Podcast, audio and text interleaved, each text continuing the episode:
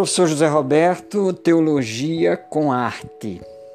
Hoje nós separamos aqui para nossa conversa, para nossa reflexão, uma obra que eu julgo fundadora das, da tradição literária, que é a Odisseia de Homero. Na verdade, Homero foi um dos primeiros uh, literatos aí do século 8 a.C. A ele são atribuídas essas duas obras, tanto a Odisseia quanto a Ilíada. E o contexto destas duas obras, ou dessas duas obras, é a Guerra de Troia, a famosa Guerra de Troia. E a gente, ao refletir a respeito destas, dessas obras, a gente pode extrair alguns princípios no âmbito teológico para a nossa reflexão. A respeito de que trata a Odisseia, mais especificamente. A Odisseia é a grande saga do retorno para sua casa de uh, Odisseu, que também é chamado de Ulisses. Então, depois da guerra, ele quer voltar para casa e ele enfrenta uma série de obstáculos, os desafios dos que os deuses lhe impõem, ah, os caprichos da, dos deuses da mitologia vão impondo desafios, obstáculos para Odisseu ao longo do trajeto, ao longo da sua jornada e do seu retorno para casa, e ele passa por muitas adversidades.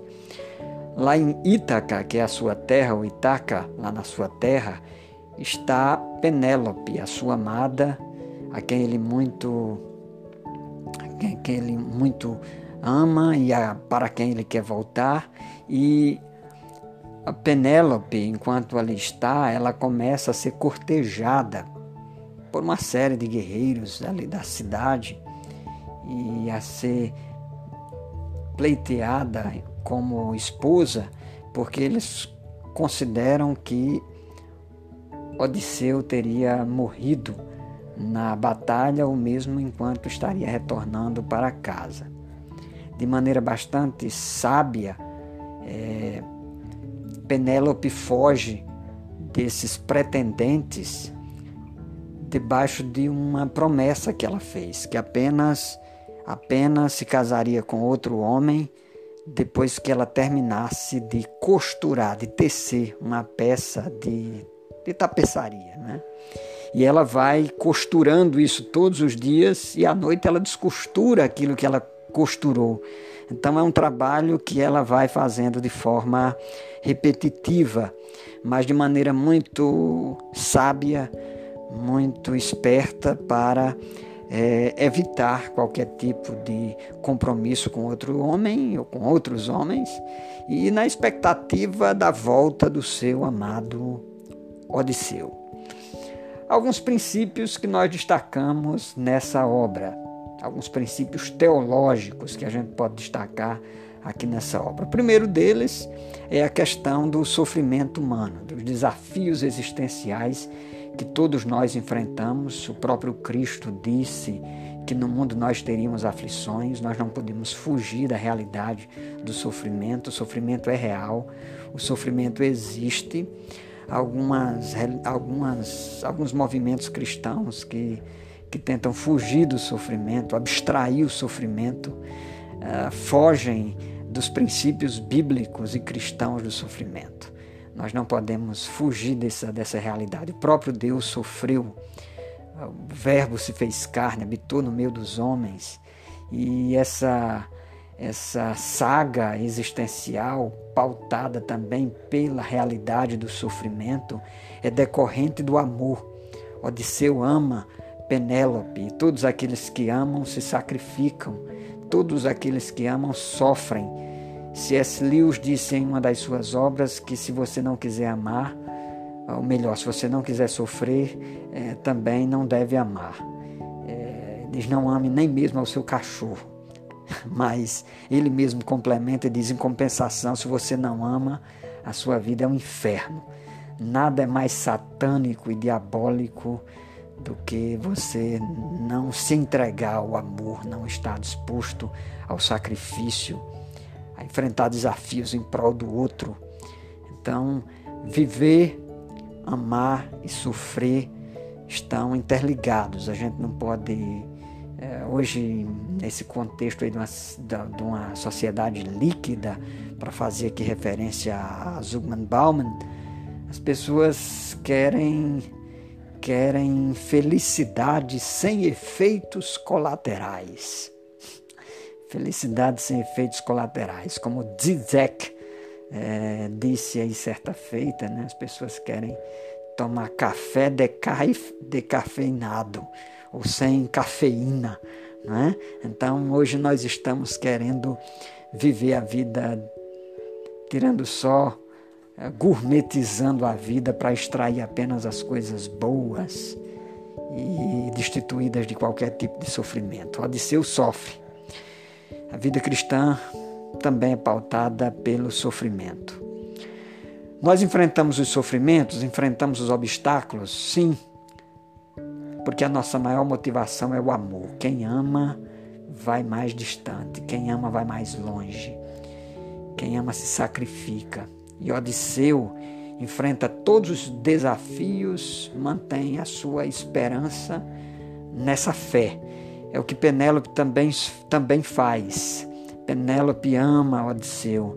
E por causa disso ela vai tecendo aquela obra, aquela tapeçaria um trabalho monótono, um trabalho repetitivo, que alguém que chega, olha, diz isso não faz o mínimo sentido, isso é vão, isso não vale a pena, mas ela dota de significado existencial aquela prática cotidiana, aquela prática repetitiva. E nós aprendemos, inclusive pela própria Bíblia, o texto bíblico nos ensina, Paulo diz: tudo que nós qualquer coisa que a gente faça, a gente deve fazer para a glória de Deus. Eu me lembro aqui de uma outra obra literária, Um Dia na Vida de Ivan Denisovich. É uma obra que o autor ah, trata dessa questão, da importância da gente valorizar, mesmo em meio à diversidade, os dias difíceis, a gente aprender a lidar com os momentos mais desafiadores e a dotar de significado as nossas práticas, as coisas simples do dia a dia. Essa obra também nos fala de esperança. Nos fala de esperança.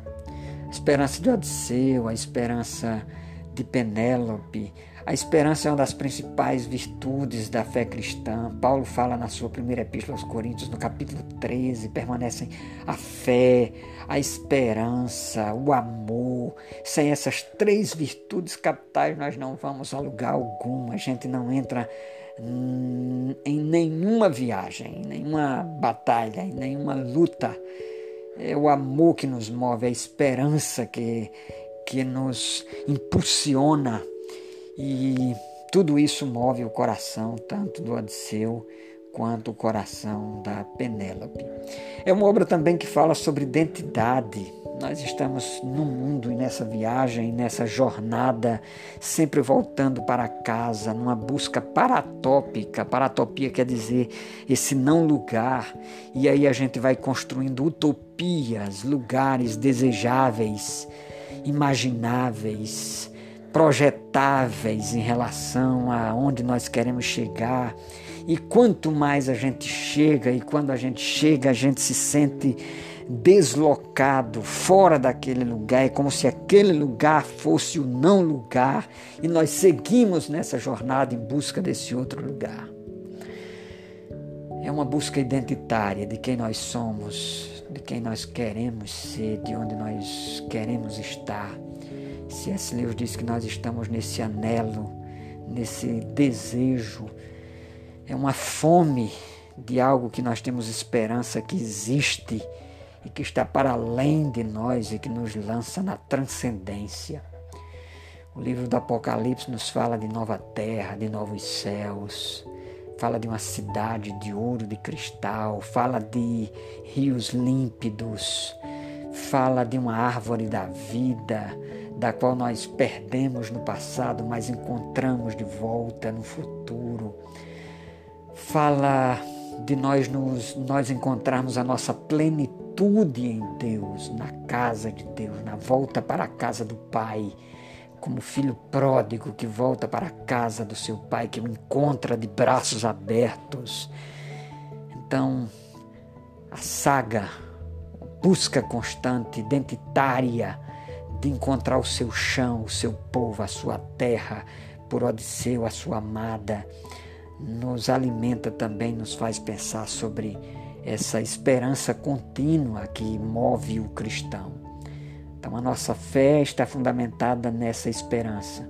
Apesar de tudo, contra tudo e contra todos, nós nos entregamos, às vezes, nessa fé que, conforme muito bem disse Kierkegaard, às vezes é uma entrega quase que absurda, às vezes é quase que um salto no escuro, mas a gente tem promessas, a gente tem revelação, a gente tem a mensagem do texto bíblico e do próprio Cristo, do Verbo encarnado, que fez a sua grande viagem, é, fazendo-se homem, fazendo-se é, habitante no meio de nós e nos dizendo: olhe, não se turbe o vosso coração, crede em Deus, crede também em mim, na casa de meu Pai há muitas moradas.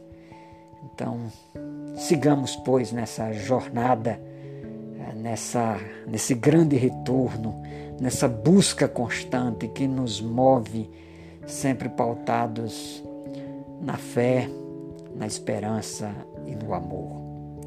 Forte abraço, professor José Roberto. Aqui mais um podcast sobre teologia com arte.